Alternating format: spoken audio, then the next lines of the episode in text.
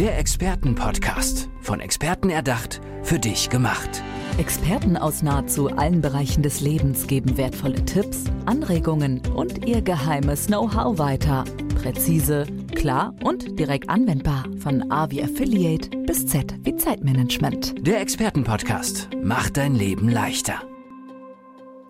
Deirdre Messerly ist bei mir im Podcast und im Vorgespräch habe ich schon gefragt, ob ich den Vornamen richtig ausspreche, denn er kommt aus Irland und ich finde, er klingt wirklich richtig schön. Hallo Deirdre, schön, Hallo. dass du da bist. Deirdre, ähm, ich habe es richtig ausgesprochen, ja, ne? genau. Erzähl uns doch einmal hier im Experten-Podcast, wofür du Expertin bist, wofür du angetreten bist im Leben wofür ich angetreten bin. Also ich nenne es gerne Unternehmensberaterin für Beziehungsmanagement. Und mir geht es darum, in Unternehmen diese Beziehungsebene zu stärken, zu pflegen, mit den Menschen damit zu arbeiten. Wir kennen ja alle dieses Bild vom Eisberg, wo der kleine Teil über der Wasseroberfläche ist und der größere Teil unter der mhm. Wasseroberfläche. Mhm.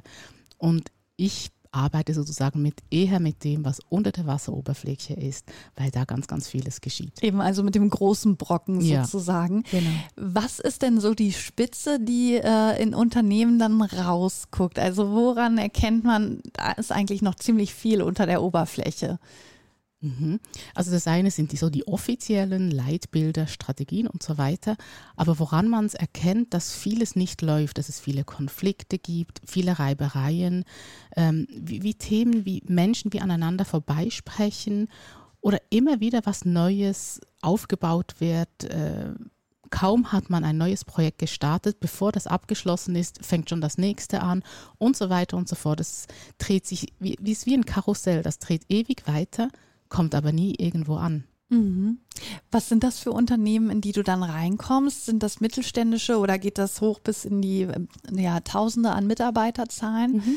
Sowohl als auch. Also es sind mittelständische bis hin zu Konzernen, wo es dann halt auch mal 50.000 Mitarbeitende sind.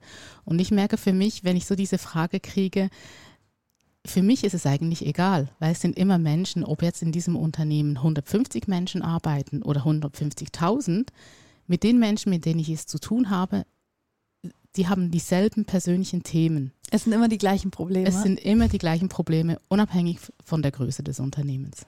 Wie kommst du dann an die Unternehmen ran? Melden die sich bei dir? Ähm, ja, mit was für, was für Fragen kommen die dann als erstes auf dich zu? Wie läuft das ab? Die kommen meistens zu mir ähm, und oft leider zu spät. Die kommen mhm. oft erst, wenn äh, wirklich ein heftiger Konflikt oder ganz, ganz große Schwierigkeiten da sind, aus denen sie alleine nicht mehr rauskommen. Und ähm, ja, auf diese Art und Weise kommen sie zu mir und ich würde mir eigentlich wünschen, sie kommen viel, viel früher im Sinne einer Prävention. Ja, also denkst du dir dann nicht manchmal auch, Mensch, ja. jetzt ist es schon wieder so ein Haufen Arbeit, wärt ihr mal ein bisschen eher gekommen, dann hätten wir schon viel besser daran arbeiten können genau, wahrscheinlich. Genau. Ne? Ja. Aber dann ist es natürlich, erst wenn das Kind im Brunnen gefallen ist, da fällt es wahrscheinlich dann auch den ähm, Führungskräften auf, ja. dass ein Problem da ist. Genau. Vorher verschließt man vielleicht so ein bisschen die Augen. Vorher verschließt man die Augen sehr stark, weil diese Themen oft mit Emotionen zu tun haben. Und im Unternehmen, da sind wir sachlich, wir sind korrekt, äh, wir benehmen uns und diese ganzen Emotionen, also Freude darf man noch zeigen, aber alles andere, das gehört sich nicht.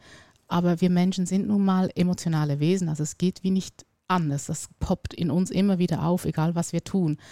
Und, und dort das auch zuzulassen und dahin zu gucken.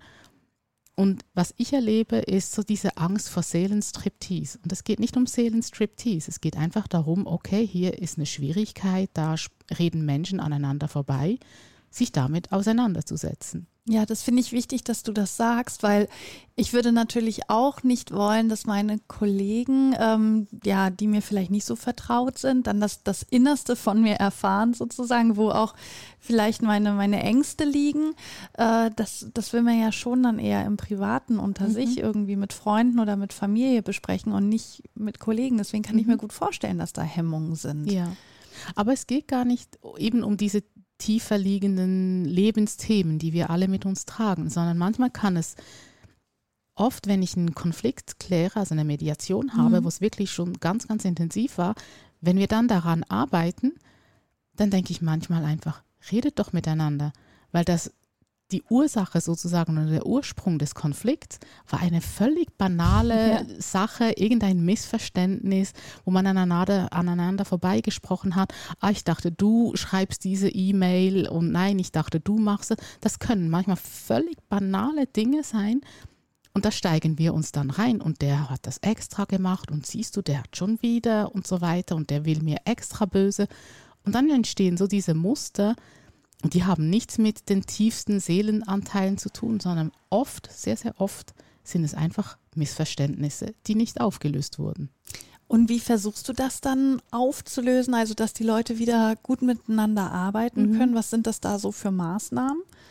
Also wenn wir wirklich am, sozusagen an diesem Ende des Spektrums sind, äh, wo es wirklich ein heftiger Konflikt mhm. ist, dann geht es darum, diesen Konflikt aufzulösen und zu gucken, wo ist er entstanden, was war der Hintergrund. Und ich arbeite dann in solchen Fällen am liebsten mit konkreten Situationen, so im Sinne von, was nervt dich am meisten?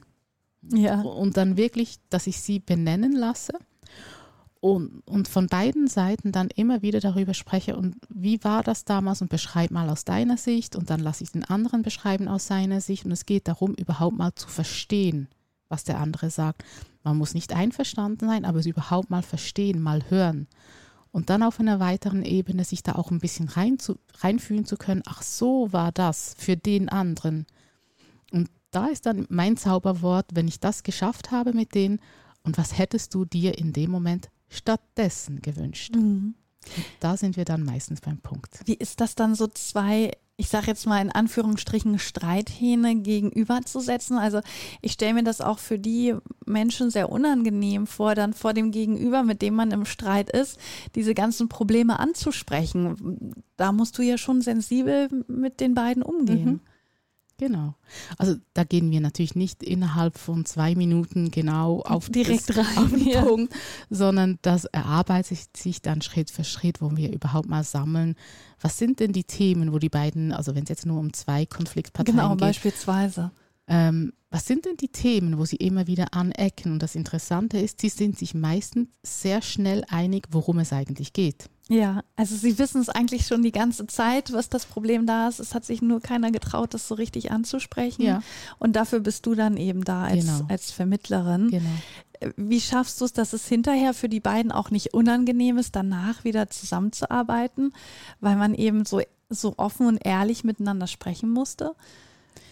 Eben genau aus dem Grund, weil sie auf eine Art, ohne jetzt völligen, so sich zu entblößen mhm. sozusagen, mhm nicht nur sagen können, wie war das damals für mich, was hat mich verletzt, frustriert, wütend gemacht oder was auch immer, sondern ich arbeitete natürlich danach, danach mit ihnen daran, und was hättest du dir stattdessen gewünscht? Und dann schauen wir, wie können die beiden aufeinander zugehen und vielleicht sich gegenseitig sogar unterstützen darin. Und ich helfe Ihnen dabei, dann mit, gemeinsam mit Ihnen Maßnahmen zu erarbeiten, die für Sie beide stimmen. Nicht ich, ich weiß nicht, was für Sie mhm. das Richtige ist, aber ich helfe Ihnen dabei, herauszufinden, was für Sie beide das Richtige ist, dass Sie dann im Alltag, wenn ich nicht mehr dabei bin, gut miteinander umgehen können. Das finde ich auch schön, dass du sie so nach dieser Konfliktlösung noch ein bisschen begleitest. Also mhm. nicht direkt sag so und jetzt äh, hier seid ihr frei und macht wieder weiter, sondern dass du schon guckst, es ist gefestigt danach mhm. die Beziehung wieder ja, zwischen den genau. beiden. Jetzt möchte ich von dir wissen, wie kam es dazu, dass du ähm, ja dich für diesen Job entschieden hast ähm, und vielleicht auch gemerkt hast, das kann ich gut, dieses, dieses ähm, zwischenmenschliche Vermitteln mhm. beispielsweise. Wie bist du da hingekommen? Hm. Das ist wahrscheinlich schon eine längere Geschichte, wie, wie das entstanden ist.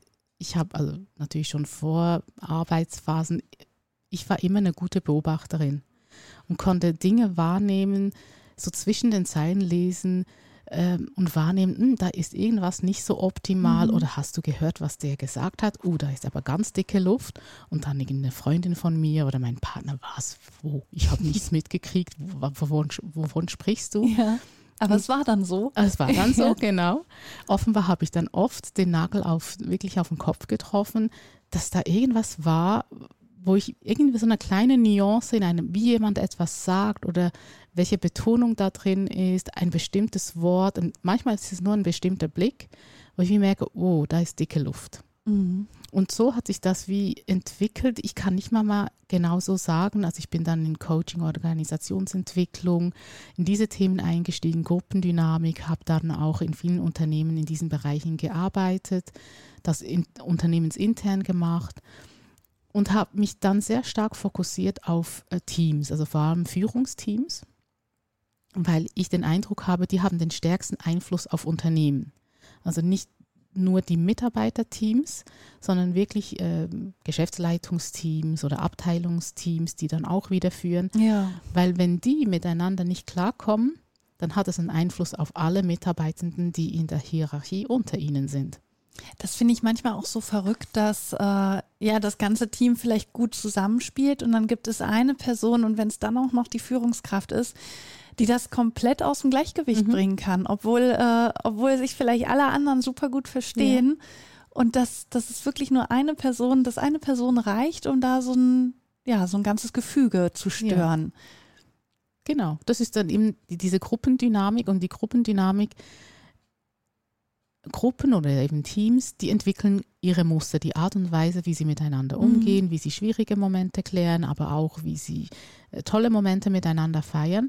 Und dann kann, wenn jemand Neues reinkommt und wie eine andere Art hat und diese Muster oder ich, ich sage dann eben eh gerne auch die Kultur, in dem Fall die Teamkultur, noch nicht kennt, dann bringt das das ganze Gefüge durcheinander, das vorher wie ein perfektes, ähm, ja. das hat perfekt zusammengespielt und jetzt ist plötzlich alles anders.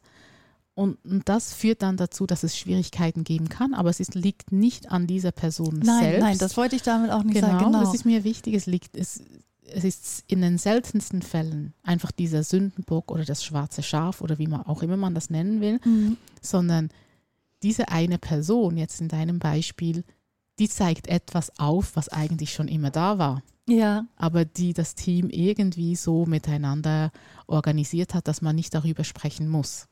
Und da finde ich, passt das auch wieder, was du ähm, vorhin gesagt hattest, dass es dir schon lieb wäre, wenn du ein bisschen früher in das Team reinkommen würdest, weil dann würde dir ja schon dieses, ja, dieses Konstrukt auffallen, wo vielleicht so eine Schwierigkeit ist, um die alle so ein bisschen immer ja, drumrum schleichen. Mhm.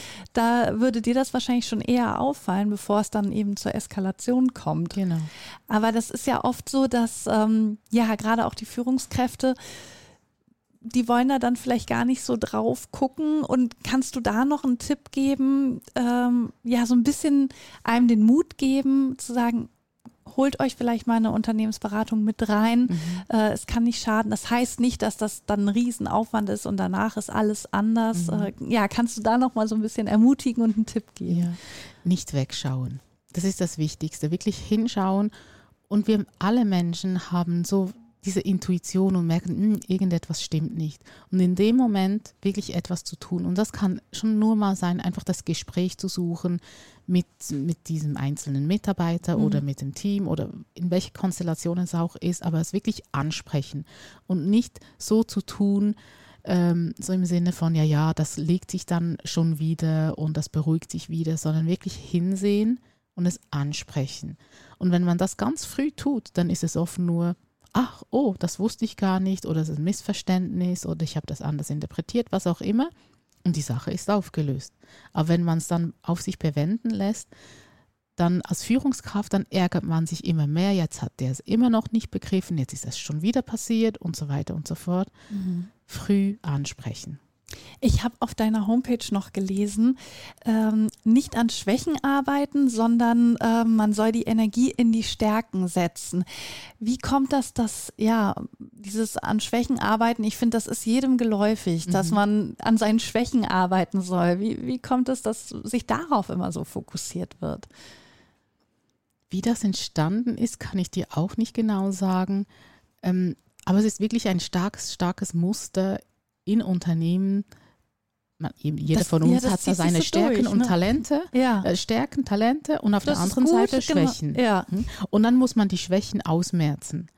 Und anstatt die Energie in das zu stecken, was schon gut funktioniert, denn aus meiner Überzeugung, wenn man die Energie da reinsteckt, wo man schon gut ist, wo Talente, Stärken da ist, hilft das auch, mögliche Schwächen zu überwinden.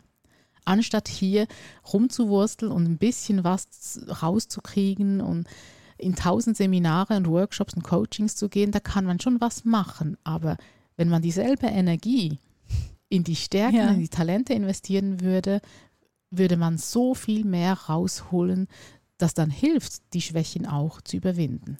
Wie versuchst du das noch so bei der Unternehmensberatung mit umzusetzen?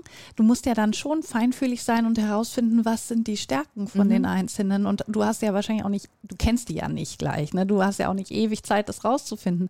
Aber wie gehst du da vor? Mhm.